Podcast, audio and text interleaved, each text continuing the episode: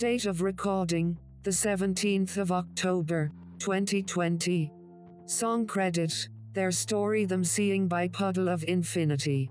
Welcome to today's episode of Let's Talk Media with Vedanta Kari. For today's episode, I wanted to share five of my favorite television shows.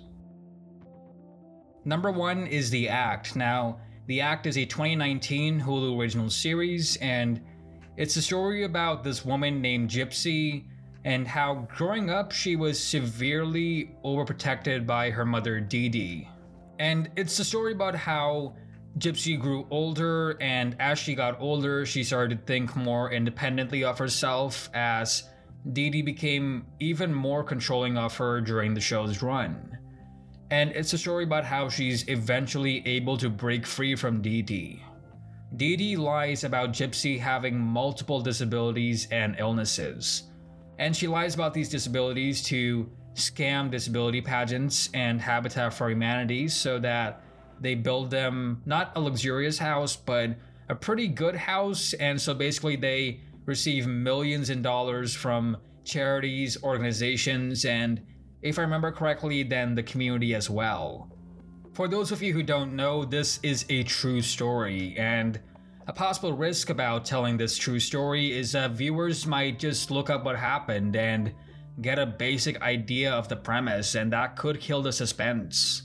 But that is very much not the case because, yes, you get a basic idea of what's going to happen, especially with the opening of the pilot episode, but the show still keeps you hooked and on your edge as to see what's happening as Gypsy starts to think more independently and escape from Dee.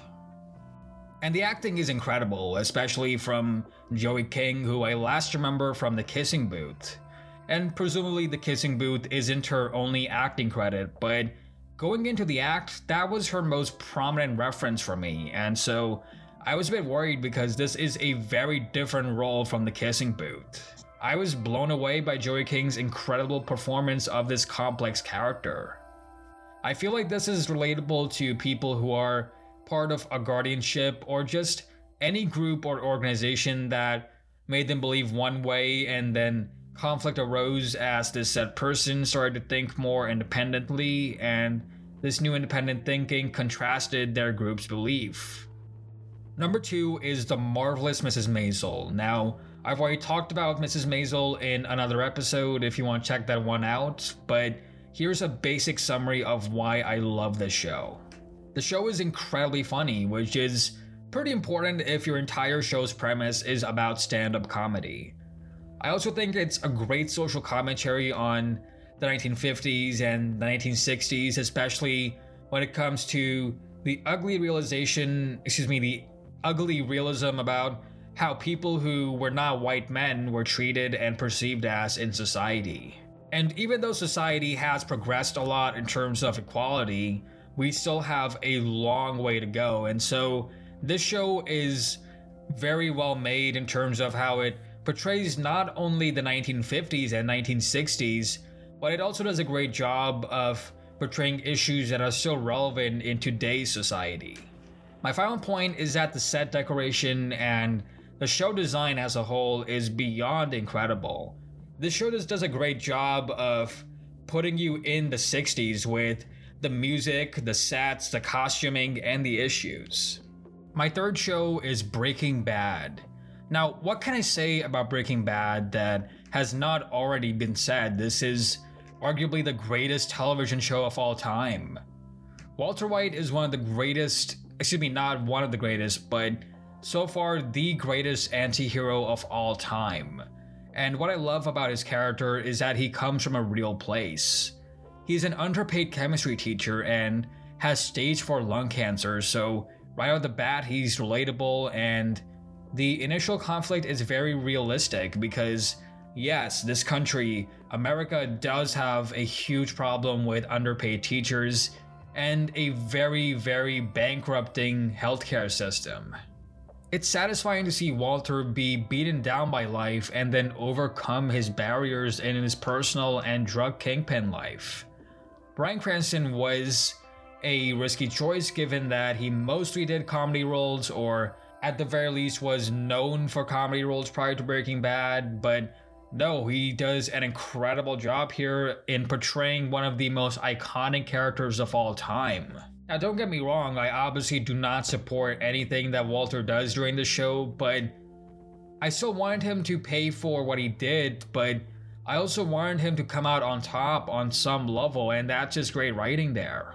I also love Aaron Paul as Jesse Pinkman, and I think what I love most about Jesse is how he's able to overcome his drug addiction. That seems very inspiring to anyone who struggles with drug addiction and just anyone who struggles with any kind of addiction. I also love the family tension between Dean Norris as Hank because the character Hank is a DEA agent who is hunting down the drug trade, which at the very end he realizes is controlled by Walter White as Heisenberg. The cinematography is incredible, the writing is incredible, the acting is incredible, Vince Gilligan is incredible. Everything about this show, yes, even the Fly episode, is incredible, and I cannot recommend Breaking Bad enough. If you're able to, and obviously if you're old enough to, watch this show. My fourth show is It's Always Sunny in Philadelphia. Even after 14 seasons, and with a 15th season soon on the way, It's Always Sunny is still one of the funniest and one of the best satirical shows on television these aren't nice people. The show's enjoyment comes from not necessarily liking the group's behavior, but instead from watching them commit said behavior and fail as a result. I love how the characters refuse to grow and they just plunge deeper into their terrible behavior. And even though these are despicable, narcissistic people in our society, the show is still entertaining to watch after 14 years, and I love I love the social commentary and I love the satirical angle. I think I think one of my favorite episodes is the gang tries desperately to win an award and I love that because yeah, why hasn't It's Always Sunny won I think it was an Emmy or some other prestigious award. Why haven't they? And so I love this episode. I also love the episode where Dee and Dennis go on welfare. I also love the episode where they go to their high school reunion. I love the episode where Mac and Charlie die, quote unquote. That was a pretty funny episode, and and of course, who can forget the Nightman Cometh? That is just a great episode, and the season 13 finale where Mac comes out to his dad as gay is just beyond beyond heartbreaking when his dad does not accept him for who he is. The Gang Buys a Boat was actually my first episode of It's Always Sunny, and if you haven't already, please check it out. And also check out the episode where the gang goes to the water park. That is a very funny episode. Again, if you're old enough and you're into shows about social commentary and satire, definitely check this show out. My fifth and final favorite show is Anthony Bourdain Parts Unknown. What I love about Parts Unknown is that it's not just about the food, it's really a show about the human condition. And I feel like the world really needs a show like Parts Unknown and a person like Anthony Bourdain to remind us through his work that yes, we may have differences, but we can get along. We can share more commonalities than what we think. And especially because the world is so polarized these days, I feel like this is a show that we all really, really need. It's also a show that can teach you a lot about other cultures beyond just the textbook definition from school or even college.